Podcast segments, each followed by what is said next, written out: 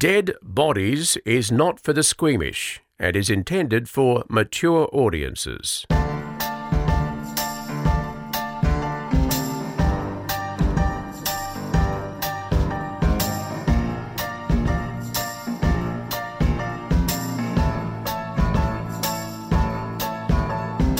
Go. You go. Oh, no, no we- messing about. We've been told. Straight into the story. That's okay. it. On the 21st of March 2008, Warren Mayer and his wife Z, that's who this story is about, travelled to the Healesville area, which is a. How do I describe Healesville? It's an area in Victoria. It's like Semi-rural. a semi-rural, bit foresty. There's a sanct- an animal sanctuary there. Whereas you can swim with the platypus. Um, Just one of. Yeah, I did it for a st- news story once. You have to be a, wear waders and you go into a tub and the platypus swims around you. It's cute. I don't reckon the platypus wants that. It doesn't at No, all. It's offended. Anyway, so they went to Healesville with a group of close family friends uh, for an Easter holiday weekend. Now, they stayed at a caravan park, and on the 22nd of March, so the day, one day in, the group attended the restaurant for dinner. And they were obviously all talking. Warren was in good spirits and told everyone he was going to go for a bushwalk the following morning. Mm-hmm. On the morning of the 23rd of March, Warren woke at 7 a.m. for the planned bushwalk. He informed his wife the walk would take approximately three to four hours and he would meet up with the group at the RACV club, which is, mm-hmm. Say, a restaurant for lunch around one o'clock. All sounds very reasonable so far. Warren showered, ate breakfast, and left the caravan park at approximately 7:45 a.m. He mm-hmm. was wearing light shorts and a t-shirt, sports socks, and walking shoes. He took a backpack with him containing a map, a mm-hmm. handheld GPS, a mobile telephone, and some snacks. Mm-hmm. Warren did not arrive for lunch. Hmm. He's meant to meet them at one. Hmm. At four o'clock, the group attended the, uh, the the car park and found Warren's station wagon was still there and it was locked. At this point, Z, Mayer, the wife, contacted police and reported him missing. a later inspection of his vehicle confirmed it had not been touched and that Warren had taken his backpack with him. At the time of his disappearance, Warren was 57 years old and they lived with his wife. They had two children, Renee and Julianne. Warren was a consultant civil engineer. He had his own business, and at the time, that business was very successful and he was mm. financially secure. Yeah. Warren was described as a loving family man. He was fit and healthy, and he'd participated in heaps of bushwalks before. So it wasn't like people go missing, they have they don't know that area, they're Yeah. inexperienced. He knew what he was doing. The immediate search, the immediate search for Warren ran for five days with approximately 150 personnel on foot. They had the air wing, the mounted branch, motorcycle, sniffer dogs, electronic tracking. Just everyone was out looking for Warren. That would be the most desperately painful thing, Wouldn't wouldn't, it? it? Just waiting and waiting and hoping. Waiting for your husband to turn up for lunch, and he never does. And do you stay where you were I so they know. know where to come to, or do you go out and look for them? Well, well, that's the thing, and there's always that uh, when bushwalkers go missing. Don't they say that they often end up just kind of in the same small area, just getting lost and don't know north, south, east, west? You kind of don't know really. They don't walk for ages out of the area often. In one direction. Yeah. Uh, they were trying to track his phone because he had taken his phone um, with him. Now, he was never found. Oh, no. He was never ever found, and that search was called off. Now, remember, this is 2008. Yeah. Fast forward to 2012. Four years No one- later. Hang on. Yeah, 2008. four years. Yeah. Nothing has ever been found from Warren. In 2012, his wife made an application for an inquest into her husband's death. So mm-hmm. she wanted people to review what had been happened, what had been happened, what had happened. Yeah. The review was called the Goddard Review. It conducted a full review of the initial police investigation and any identified breaches of the relevant Victorian police uh, policies and procedures. It concluded that the initial five day search of the Mount Domdom area was an efficient and effective search response, and that during the search, all general missing persons avenues of inquiry were conducted. Is that normal? Like, is, is, is that implying that the police didn't do the search properly? Well, uh, it- when someone dies in really any kind of circumstance, the family can request a review. Well, we don't know that he's dead. Well, we don't. They also uh, considered Black Saturday. I've mentioned this in a previous episode. They were massive fires that swept through that area. Oh, Lots of people died. So advice was provided to the Goddard, to Detective Senior Sergeant Goddard by the Homicide Squad, the Missing Persons Unit, and the Phoenix Task Force. That was the Black Saturday investigation team. Then in February 2009, areas in and around were engulfed by the Black Saturday bushfires. As part of that investigation, they wanted to know if they'd found any bones um, that perhaps weren't identified, but they concluded that there were no unidentified deceased persons found after that bushfire. They looked at DNA. In July 2009, samples were taken from the children and they were lodged. They were eventually, because the technology had to advance, they Yeah. were checked. Uh, Mr. May's dental records were also provided and stored with the investigation file, and nothing came from that. They looked into his finances. An extensive financial review of Warren May's financial situation was completed by the Manager of Professional Standards. The financial profile indicated that in the years leading up to the disappearance, Warren had been effectively employed by the company, both as a director and a company secretary. Um, they didn't find anything Nothing dodgy. Nothing dodgy. Bank accounts controlled by Warren himself or with his wife had a balance in excess of $769,000 in it when he disappeared. Good gracious heavens. He didn't have, yeah, I know, right? He didn't have any credit defaults. He'd always paid his bills on time. So they looked at all that. Hmm. Nothing. They analysed the tracks. So the walk to Dom Dom Summit is recognised um, of moderate difficulty. Takes approximately two hours in either direction. So his original estimate of four hours was correct. Yeah. How far could he have got though? For a person of Warren's bushwalking experience, it would not have been challenging. Um, they located a number of maps. Let me get this right. Located a number of topographical maps. Am I saying that right? Yep. Of the surrounding area. That shows And like where all the hills and one of them was missing. So they knew he'd taken it with him. ah. Um, it is not known which track Warren took, but indicated that there were two likely options, and Warren knew them. So very familiar. Um, the family indicated it was characteristic of Warren to choose a known option when he hiked alone. There were, however, varying views as to whether Warren would leave a track. So, would he stray from there? They also looked at cobwebs on the track. This formed part of the investigation. Reference had been made in the statement of an associate who'd been with uh, Warren that weekend, Michael Cow, to cobwebs that had been sighted on the track. It was believed Warren was planning to travel. Michael Cow and other males arrived in his four wheel drive and started to drive around the tracks looking for Warren shortly after his disappearance. Michael recalled that police search and rescue had told them that when they went up to the mountain track to search for Warren, he could not have gone that way as those cobwebs were still there. Oh, okay. I was wondering what the cobwebs. Isn't that interesting? Yeah. Okay. So there were still cobwebs across that. I hate cobwebs. Uh, Same. honestly, it's the worst feeling when you walk through them too. You just want to jump out of your skin. It's horrible, and the, because the dog is old, we can't Mm. just let him. And we've got snakes in our garden. We can't just let him go out. We have to take him out. And if I take him out at night or first thing in the morning, I always forget to look up and get covered Because you immediately think, cobwebs. where's the spider? Is it on my back? I'm not even that worried about the spider. It's just the sticky, sticky, sticky, sticky.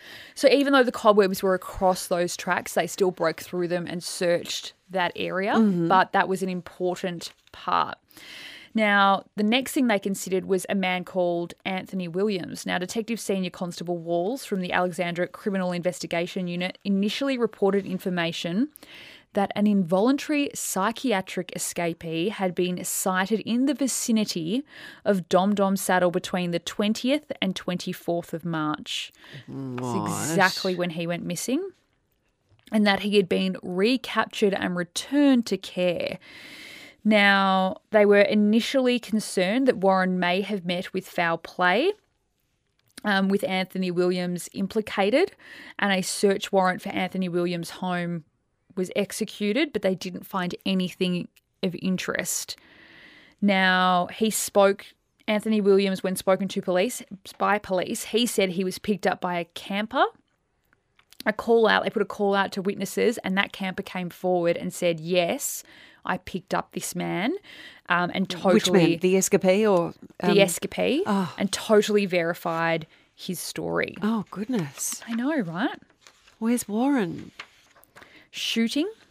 Are you going to tell us in the end where Warren is? Because I'm going to be so unsatisfied with this podcast if you don't. They then considered the um, Kirsten, you tell her. the She's nodding. worry that there were illegal shooters in or around that area. Oh dear. Police released this information to the media in April 2008, including the theory that Warren may have been struck um, by a stray bullet. Um, a man who initially reported hearing out of control shooting gave a statement to police, and he said that he'd heard shots in the direction of uh, the Monda track at approx- approximately three o'clock on that Saturday that Warren went for a walk. He said it was a high caliber weapon, and the shooting went on for two hours. Oh, this doesn't sound good. If Warren fell victim to an accidental shooting, it was it would be most likely that some evidence of this would have been discovered. Though that's what the police concluded. They also considered that he may have had a medical event. They went through his phone to see where it was last um, pinging. But wouldn't it ping off the same tower? I mean, you would think out in that's a reasonably remote area, would just ping off the same tower, wouldn't it? Well, But I suppose it would show if he tried to make yeah, calls. mobile or- phone evidence is so hard to pinpoint where mm. people are. But it, then I wonder whether they could look and see, you know, like if if, hmm. there, if it was going call, call, call all within a space of a few minutes, that would indicate there was some sort of emergency. They also considered something they called the Ellis photo. Jeffrey Ellis gave a statement to police on the 30th of April 2009 saying he had sighted an individual he believed to be Warren Mayer on the 4th of April 2008 at the Hotel Miramar in Santa Margherita. Jeffrey Ellis stated that this man was sitting with a female reading a book and that he did not approach him or talk to him. Jeffrey Ellis spoke to hot- hotel staff who told him the man was speaking German. He took a photo of the person from approximately 10 to 15 meters away. The family submitted that that evidence should be discounted completely. So that's a this person has hmm. said they've seen him. I'm pretty sure in Italy. Oh, I'm assuming it was some town nearby. No. Oh, Italy. really? But the family have said there's just him. no way that could be him. Well, they would know. Um, correct. The coroner followed up with that person and said um, he said he no longer had that photo, that it had disappeared with his phone. Obviously, people change phones all the time, and they couldn't enhance it enough uh, to really make out that it was him. yeah. Um, Warren has been the focus of many missing persons weeks. Uh, that's his, we have those in Victoria, or they have them all around the country, where they dedicate a week to missing people, and it, the kind of the images of all those missing people are pummeled through the media to try and get leads and rewards uh, offered. And to your dismay, Dee Dee, Warren has never been found. Oh, really? Mm. So, where's your theory? I don't know. Annoying. So, well, no, no, well, But all, this is my thing, right? This is why I did this story because There's no dead body. the Can I just feeling that you out? have, Yep. imagine what the family feel. Oh, I, it would be the most awful thing. They've got nothing. That's terrible. I don't know why my mind's going to that movie with But what if- Angelina Jolie with a little boy, and then they give her back a different little boy. They've done such a thorough investigation. Yeah. Um, the family, I must say, I, I believe they've done an article saying they feel let down by the police. Um, Do you think someone picked him up? I mean, you would have to look at all of the traffic in and out of the area. I suppose that's the most basic thing. They would have done that. Mm. What cars were coming in and out. But what uh, I wonder what CCTV there would have been then, you know, of cars Probably going along not a roads. lot. Because that's Um, what they would do if it was a movie, wouldn't they? They'd go, oh, there's that black car. At the end of the coronial inquest, the coroner said, having investigated the suspected death of Warren and having considered all of the available evidence, I am satisfied that no further investigation is required. Although I have no direct evidence, the circumstantial evidence satisfies me that on the balance of probabilities, Warren likely died from unknown causes on or after the 23rd of March 2008 when hiking. Clearly, his body or remains have never been found. Hmm. I mean, I can't think if the, you know if it's uh, rugged, how rugged that area is. But if there's cliffs, or could he have fallen down something, or would there be mine shafts? You just don't know. You just don't know. But isn't that incredible that you can be Mm. How married to someone Yeah. for all those years? That's your dad. That's, you know, and then all of a sudden they're gone and you will never know what happened to them. it's awful. It would be a torturous way to live your life. Mm. I just couldn't cope. No, I find those missing persons. Actually, I was watching um, before I came in to record today the that show Long Lost Family, Hmm. where and there was one. I just I, I don't know why my husband lets me watch it because I cry every single time, and Oh, it was a a.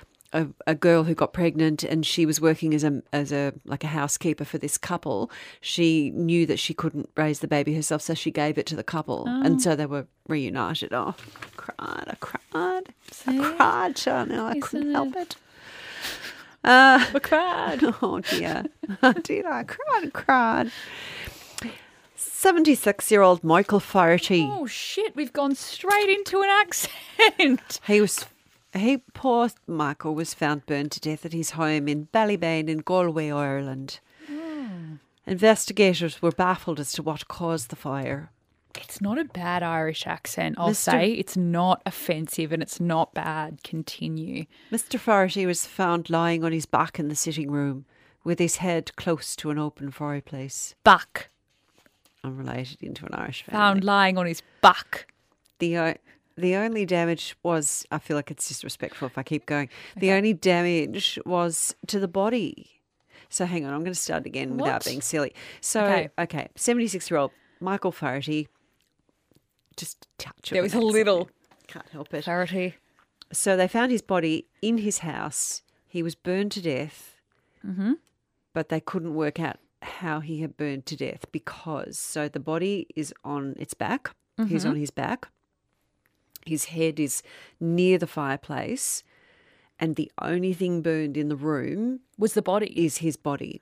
Got you. Um, so he's been burnt. so the body was totally bu- burnt. Body's Got gone. you. The ceiling above the body was a little bit damaged, Oh. and the floor underneath the body was also burned. Hmm. But that was it. So the forensic experts came in. They said that fire was not caused by the fireplace. There was no traces of any accelerant in the room, and there was nothing to suggest any sort of foul play. So the West Galway coroner, for the first time in his 25 years of investigating deaths, recorded a verdict of death as a result of spontaneous combustion. Combustion.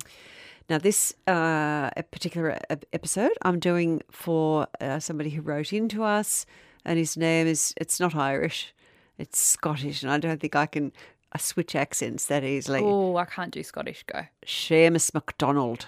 Same. Sounds the same. It sounds like the Irish. I'd have to hear a Scottish one. I'd have to hear Billy Yeah. Connolly talking to be able to do it. Can I just say something? Yes. Forensic. Oh, what's the word I'm looking for? The people that do forensic investigations on fires, Mm. they're incredible. They are amazing Have I because told- everything's gone. Everything's gone. I had a, um, I went to a house fire as a journo, and I, oh, am I going to get people in trouble? Don't think so. And I, I'd been sh- showing No, up on crime worrying. scenes for Yeah. quite a while at this point. I'd been around, and one of the forensics said. Want me to walk you through the crime scene? I said, yeah, yeah. shit, I do. And he took me in and showed me how they work out where the ignition point is and how he goes, Yep, you can see that this house fire has started right here. He took me into the laundry. It's, he goes, How do they do it? they just know. And it's got to do with he was showing me, oh, you can see like there's a lot of ashy bits here and blah, blah, blah. You can tell. So, and they worked out, and the house fire had only, it was like, you know, the, it happened at night and it was the morning after. yeah. They had worked out in that short amount of time, you know, those scooters without the handles? What are they called? Like the Oh, Back to the um, Future scooter things that yes. people. Oh, it won't come to me. I It's just like a bar with wheels on either side. You put your feet on it. A Segway. Yes, without Ish. the handle part. Okay. um, the kids had been charging them in the laundry and plugged like two of them battery packs into a a, a bloody Extender. Why can't I talk? Why don't I know what anything is? Because you haven't eaten today. It's Chanel true. today has only had, and it's we're in the evening as record, we're recording this. She's had a piece of carrot cake and is halfway through a bag of lollies. I've been so busy, I haven't eaten, so I can't. I'm so lucky I wasn't live on television tonight because I would have really effed that up. Murder, murder. That's all I would have been able to say over and over again while I'm shaking my head. Anyway, they'd plugged all this stuff into a electrical board. Yeah. It had overheated, set the whole house on fire, and they walked me through the whole crime saying, "Yeah, it went up here, it went up that wall, Did it they went get into out? the." Did they die? Everyone got out. Oh, thank goodness. Mm, But those forensic investigators of fires are incredible. Uh, so deaths attributed to spontaneous combustion. I feel like I Remember that's as a not kid- thing. That's not a thing. Yes, it is. Do you remember as a kid there was always like a, a, a gory book somewhere in the library or somewhere, and you just stare at it, a murder book or something, and a picture of an old lady, but not the old lady, but a burnt patch, and then the feet were still there, but not the old lady. I just No. remember seeing it when I was a kid. I've always been interested in such things. Uh, so, spontaneous combustion it occurs when a living human body is burned without an apparent external source of ignition. Uh, Professor Bernard Knight, in his book on forensic pathology, says spontaneous combustion um, cases are almost always near an open fireplace or chimney. And another professor, Professor of Pathology Mike Green, said he would not use the term spontaneous combustion as there has to be some source of ignition. But they're just the most intriguing cases. November 2015, Yep. Not So- long ago. yeah. A woman was sitting on a park bench in Germany in a town called Flensburg What? And she burst into flames. No, she didn't. Yes, she did. Is this bullshit? Wit- no. Witnesses saw fire and smoke coming from the woman. She's a woman in her 40s. This could happen to any of us. She was left severely burned despite the best efforts of a passerby who tried to beat out the blaze with his jacket. Witnesses said the woman didn't say anything. That's even that's Do you reckon she was worse. quietly really getting angry at someone in her brain and then she just burst into flames? Well, that's what it's like, isn't it? I feel like sometimes I'm so mad at people, mainly Nicholas, that I could just burst into flames. That's the only time I could think about it happening. Otherwise, how does it happen? And would it start? Where would the fire start in your body? What part of the body? right in my brain. Yep. Not in your Your heart. inside, can I? I'm not a doctor. We all know this. Inside your body is wet. We'll get to the bo- body part.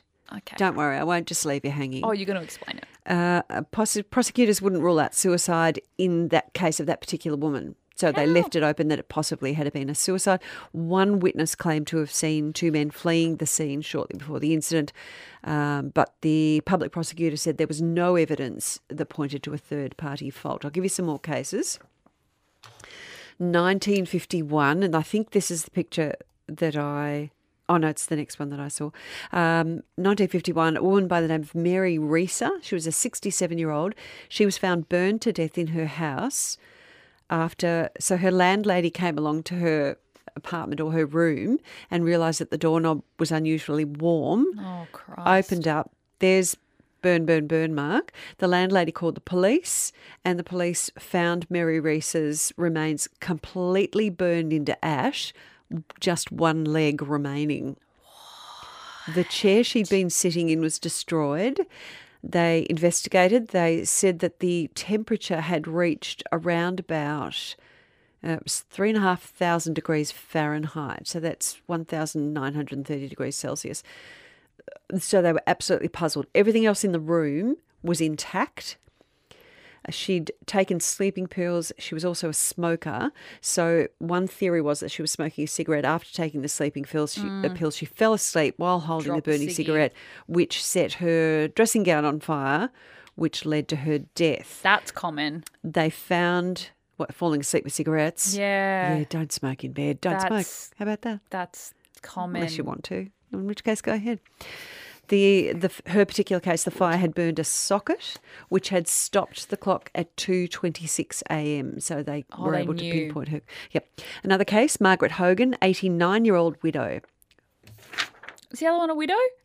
We've got three women. Woman on the park bench, forty. Uh, we've got two elderly women here at eighty nine and sixty seven. The first one was an elderly man. There's a little thread of commonality there. Uh, Margaret Hogan, 89 year old widow. She lived alone, alone in a house on Prussia Street in Dublin. She was found burned almost to the point of complete destruction. This was in 1970. Plastic flowers on a table in the centre of the room had turned to liquid, and television had a melted screen. So that was about 12 feet away from The the, radiant armchair. heat. Yep, where she'd been sitting. Uh, her two feet and both legs from below the knees were undamaged. Ooh. So she'd burned just down to the her knee. knees. There had been a small coal fire in the grate when a neighbour left the house the previous day, but they are saying that there was no connection between the fire and the one in which she died. So her inquest recorded her death by burning, with the f- cause of the fire listed as unknown. Another case Henry Thomas, 73 year old man, found burned to death in the living room of his house on the Rassau estate in South Wales in 1980. His entire body was incinerated, leaving only his skull and a portion of each leg below, below the knee. What? The feet and the legs. Can you imagine finding this? The feet and the legs still had the socks and the trousers on them. What would that feel like burning from the inside? I had really bad into like you know when you eat, you feel like your food's sitting at the top of your stomach, Mm. and it hurts when you breathe. I think that's just a fart waiting to come out. Well, that It's was last to night, and I did go to the bathroom. I felt better, but. I feel like if you're I'm not a gonna doctor, burn from the inside, it would start to feel Be awful. I think like it starts on the outside. So half of the chair It starts that- on the outside. Well, wait on. Oh. Half of the chair that Henry had been sitting in was also destroyed. So the police forensic officers decided that the incineration of Thomas was due to what they called the wick effect. The most recent, just before I get on to that, the most recent reported case of, they call it SHC for short, spontaneous human combustion, SHC we'll call it. Okay. The most recent case was 17th of September 2017 in Tottenham in North London. A 70 year old pensioner, John ah. Nolan from County Mayo in Ireland, he appeared to spontaneously burst into flames while walking in the street. no. Mm. Passers by tried to help him. He was airlifted to hospital. He died the next day, having suffered severe third degree burns. But in this particular case, they were able to conclude that he had probably accidentally set fire to himself while lighting a cigarette. Right. So the cause of death in his case was accidental ignition Hmm. of clothing. So I think that's slightly different. Right. So spontaneous human combustion is the term for the concept of the combustion of a living or recently deceased human body without an apparent external source of ignition. The fire is believed to start within the body of the victim. Uh, this whole idea was first proposed in 1746 uh, in an article in the Yeah, but they didn't know Blah, what they blah, were talking blah. about in No, they didn't. 1746. because I'm just going to skip over that because I don't think they knew what they were talking about. More recently, the British Medical Journal, 1938, an article by L.A. Parry um, talked about the common characteristics between people who'd who'd apparently died from spontaneous combustion. So a lot of them have these in common. They were on lo- fire. l- there's that, yes. a lot of the time, they're chronic alcoholics. Oh. They're usually elderly females, although we had a male to start with, didn't we? Um, they say the body has not burned spontaneously, but some lighted substance has come into contact with it. The hands and the feet usually fall off. The fire often uh, causes very little damage to combustible things that are in contact with the body, like you know, it doesn't set the carpet alight and the carpet lights the whole room for some you. reason. Um, and the combustion of the body leaves a residue of greasy and fetid ashes, very offensive in odour. So the alcoholism is believed to be, in fact, in the in the Victorian days, they talked about spontaneous combustion and they thought that it was caused by alcoholism. There was a massive uh, research project done um, in 1984 by a science investigator by the name of Joe Nickell and a forensic analyst, John F. Fisher. Uh, their po- report was published in the Journal of the International Association of Arson Investigators, and they concluded that the burned bodies were in close proximity to plausible sources for ignition, so candles, lamps, fireplaces. Got you. Um, and. They say that often those sorts of things were left out of the reports because it makes, like a news report because it makes for a more exciting story if it's just True. a body out of nowhere. It does. Um, they say that quite often the victims were probably intoxicated or incapacitated in some other way, like sleeping pills or something. Let me see. Oh, they're saying that sometimes external fuel sources like the stuffing from a cushion or something or floor coverings might contribute to it. Um, but they refer to melted fat. So if the person was overweight, so you've got to be overweight and, an alcoholic, alcoholic, and be smoking, possibly if you're fat, on a lot of sleeping pills. as the body burns, it yields more liquefied fat in Mm. a process known as the wick effect. And they it melts say off you. it's horrible. So don't smoke, don't drink too much, and don't be fat, and you're okay. Um, I've eaten a lot of carrot cake and lollies today. Other two, I'm good. You won't need to eat after this. They say that now this was another study done in 2002 when human tissue is burned, the resulting flame. So they must have burned some bits of body to test it. The resulting flame produces a small amount of heat, indicating that a fire is unlikely to spread from the burning tissue. Hang on, there's all this stuff here. I'm just a, oh another guy, um, a skeptic by the name of Benjamin Radford. He sets a load of poppycock. He said, if it's real, how come people aren't bursting into flames all the time? Yes. There's five billion people in the world. He said, why don't they just, you know, burst into flames at the footy That's or what I stuff? think. But they have been people on park benches and stuff. Um, almost all of the cases involve people with low mobility because they're older Mm. or they're obese. Cigarettes are often the cause of the fire. Now, one of them in particular the hypothesis was that the person was burning a cigarette, fell asleep, and that if their la- hands were in their lap, that it then burns that sort of area Oh, in the lap, you. the clothing there, which Catches on fire. I'll read here, splitting the skin and releasing subcutaneous fat, which is in, in turn, uh, in turn absorbed into the burning clothing, acting as a wick. So, in other words, body starts burning, clothes start burning, body splits open, fat turns liquid, pours out and gets onto the surrounding clothing, the melted fat, which then makes the surrounding clothing then go up and burn everything very quickly and fast. Yes. They say the feet typically don't burn because they have the least amount of fat. And hands don't have much fat, but they might burn because if they're sitting on the abdomen at the time, that's why they do. Uh, and then there's one other theory, and that is ketosis. This was proposed by Brian J. Ford, and I can't remember exactly who he is in the scheme of things. He said um, that alcoholism or low carb dieting produces acetone, which is highly flammable and could therefore lead to apparent spontaneous combustion. And then, oh, look, there was another stupid theory from some bloke, but some bloke called Michael Harrison. He wrote a book called Fire from Heaven. And he suggested that it was spontaneous human combustion was connected to poltergeist activity. The poltergeist originates, um, needs energy to work. Yeah, don't, let's just discount him because that's No. hilarious. Okay, and South Park and Kirsten, I know that when she puts this episode together, we'll find this. So in South Park, they did an episode. Do you watch it? I love it. Do No. know- Oh, don't I've seen parts of it. Oh, I used to watch it back in the day. I don't watch it now. All right. When you listen to this episode back, if you do, and I don't imagine you do, No, I do. I listen Do to you ever all- listen? Yeah, I listen to all of them. I do too. Hmm. Uh, they had an, did an episode called Spontaneous Combustion. Uh, in that epi- episode, several of the South Park characters die from spontaneous human combustion. It's later discovered that that's a result of people holding in their farts.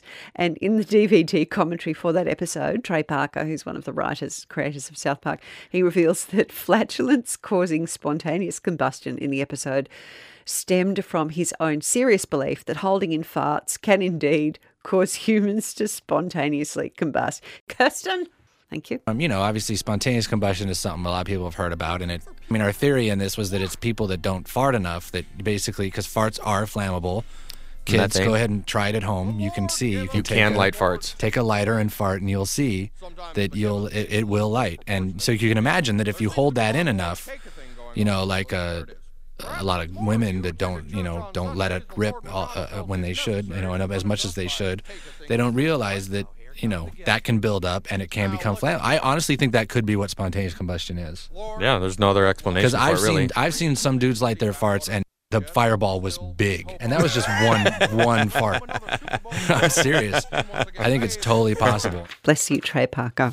He's probably more qualified than some of those other idiots. What about the poltergeist guy? I yes, know. it's a ghost causing you to die. Um, quick story that I've just remembered. Uh, I don't know why Nicholas and I do this, but we do. So we live together, obviously, and we get ready together in the morning, and then we leave the house, and then he calls me to talk on the way to work. Is this going to be about murder or a fart? A fart. Dead body. Oh, what? Um, like we haven't had enough of each other. Sometimes I'm like really up for a chat on that call. Other times I'm like, I'm trying to listen to the radio. I got to go. Listen to the radio, listen to the news, get ready for work on my drive in. Anyway, he calls me. He always leaves before me and he's not okay. Mm. And he goes, I've just seen something horrific. Oh, I think I know. And I said, What did you see? He said, I saw a, a dead body, but it was in pieces. Mm. And I said, What? And he said, A motorbike rider hmm came off there, clipped a car, came off his bike, and his body got thrown under. is it Is it a B double? Mm. Big truck. A massive, like, semi trailer on the freeway. And it happened right in front of him. What are the chances? And I was so dismissive of his shock. And this was me on the phone. Oh, that's bad. Oh, yeah, I say that all the time though. Like, what did you see though? That's me. That's the way I was talking, like a B I T C H. And then he goes, Oh, it was just like blood and there were bits. There were bits, Chanel, everywhere, bits on the road. Oh, and I was like, oh, yeah, I've stood in that before. It's horrible. And he's he's not okay, right? He's going, yeah, I just, yeah, I don't, yeah, I just, mm. And I was like, you're right. He goes, oh, it was just, I've never seen anything like it. I go, all right, I got to go listen to the news. He's I'll- getting nothing from you. He's getting No nothing from me. And then I ref- so we hang up. I reflect and I go, "Oh, you've been a mole, Chanel." He's and then because I heard people calling up the radio, right? Yes, and And people upset. calling up the radio going, I've been a cop for 30 years. I've never seen anything like it. Mm. Other people are calling up going, I'm a fiery. That is the most horrific scene I've Mm. ever, ever seen. And I was like, oh. So I went to work and I looked up our shots and I was like, oh, that is bad. Mm. And then I rang him back and I was like, hey, I think I was a bit insensitive before. And I know I see this stuff all the time, but are you okay? And he was like, I can't stop thinking about it. Oh no, It's in my brain. I can't stop thinking what about can it. You do I wonder if you've Nothing. And it like was that. in there. And I was like, and then, but mind you, right? I know we all feel sorry for, for Nico on this podcast because I want to murder him and he's the lovely Yeah. man that he is. And then we got home that night and he was all, oh, I think I'm okay. I think I'm desensitized to it. You're not desensitized to it, mate. It doesn't just happen like that after He's you've seen. to. Yeah, he's he trying to all- out dead body you. Yeah, he was. And I was That- like, no one can "Mm." do that. I was like, you're not. I'm desensitized. And then it became this dick swinging contest. That's what you call it. Not that I have one, about who was more desensitized. And he was like, nah, I'm totally fine about it now. I think I'm good. I'm so fine. but I acknowledge that I was. Poor guy. I was not sensitive to his feelings, and No, I just I a forgot lot for a people- moment about yeah. how mortifying that was. for so many people because it uh, the family Oof. of the victim just I don't know what what was left, but Mm. horrible for that family. Well, Chanel, in the last episode, we heard from Deb and Jamie at the Gympie Bone Museum, who had just taken arrival of a dead, dead body, as most people do in their normal, natural lives. So naturally, we're intrigued. Of course. We need to find out a bit more. And to do that, we have dialed the Gympie Bone Museum, and Jamie's on the line. Hi, Jamie. How are you going? Good, thank you. So, what is the Gympie Bone Museum? Uh, we're a museum of modern bones and skeletons. So um, our sort of role in the community we see is to teach anatomy, biology, and get a bit of real science out in the community. So, how many bones do you have there? Oh, now kids like coming through the museum and counting the bones and asking how long things have been dead. I've never asked any of the counters to um, to give me the the final tally, um, but we have several full skeletons of, of different animals and uh, quite a few skulls and a few random bones for the kids to play with as well. Uh, Jamie, do either you or Deb have any particular expertise in this area, or are you just of strange, creepy people like Chanel and I, just interested in bones? Yeah, definitely the latter. I mean, Deb's an industrial chemist by training, and I'm a, an ecologist. What's that? Um, oh, ecologist. Um, ecologist, yep. Yes. And through our business interests, we found that we had access to some of this material to make specimens from. And we wanted to do something to be, bring some tourism traffic into Gympie before we get bypassed, and we sort of came up with this idea. so, how many visitors do you get? We had just over 1,600 visitors in 2018. That's amazing. And where do the bones come from? Most of them are donated. Some of them, when we first started, we live out in the country and uh, we've got a lot of farmland around us, so we jumped in the, the back of the, the of some of our local neighbours and went to the deaf gullies and picked up bones of cows and sheep and, and that sort of thing to, to get going. Get the But- stocks up, collecting bones. right. Yep. But then that's expanded into farmers in specialty areas are donating some material to us, and the local vets have been very keen as well. And we actually have a, a donation program that we offer through one of the local vet clinics. So, Jamie, in our last episode, we listened to the call from you and Deb, and thank you for doing that. You were That's t- telling us in that about Roger the Lodger. So, what's the story with, well, who is Roger the Lodger, and what's the story with those bones? Uh, well, we were sort of a bit blown away by the initial contact from the, the donor. They'd heard a, a radio interview that we'd done um, just as we were starting up. And uh, they went, oh, there's a bone museum in Gympie. We have to donate Roger to them. And they um, emailed us. And the story is the donor's father was a doctor and he had to purchase the skeleton as part of his training in the mid-60s. So this family grew up with Roger the Lodger basically inhabiting their house, sitting at their dining room table or uh, taking a, a bit of a recline on um, the brother's bed occasionally. And um, yeah, he's just been part of their family for uh, 50 odd years. Well, it's weird that you mentioned this because I, in the last episode, uh, found a whole lot of coroner's reports from daughters and sons and people that knew doctors or lived at houses where doctors used to live, just walking into police stations and handing in human remains, saying, "Oh yeah, this skull was on the bookshelf for years, and I don't know what to do with it, so you can have it."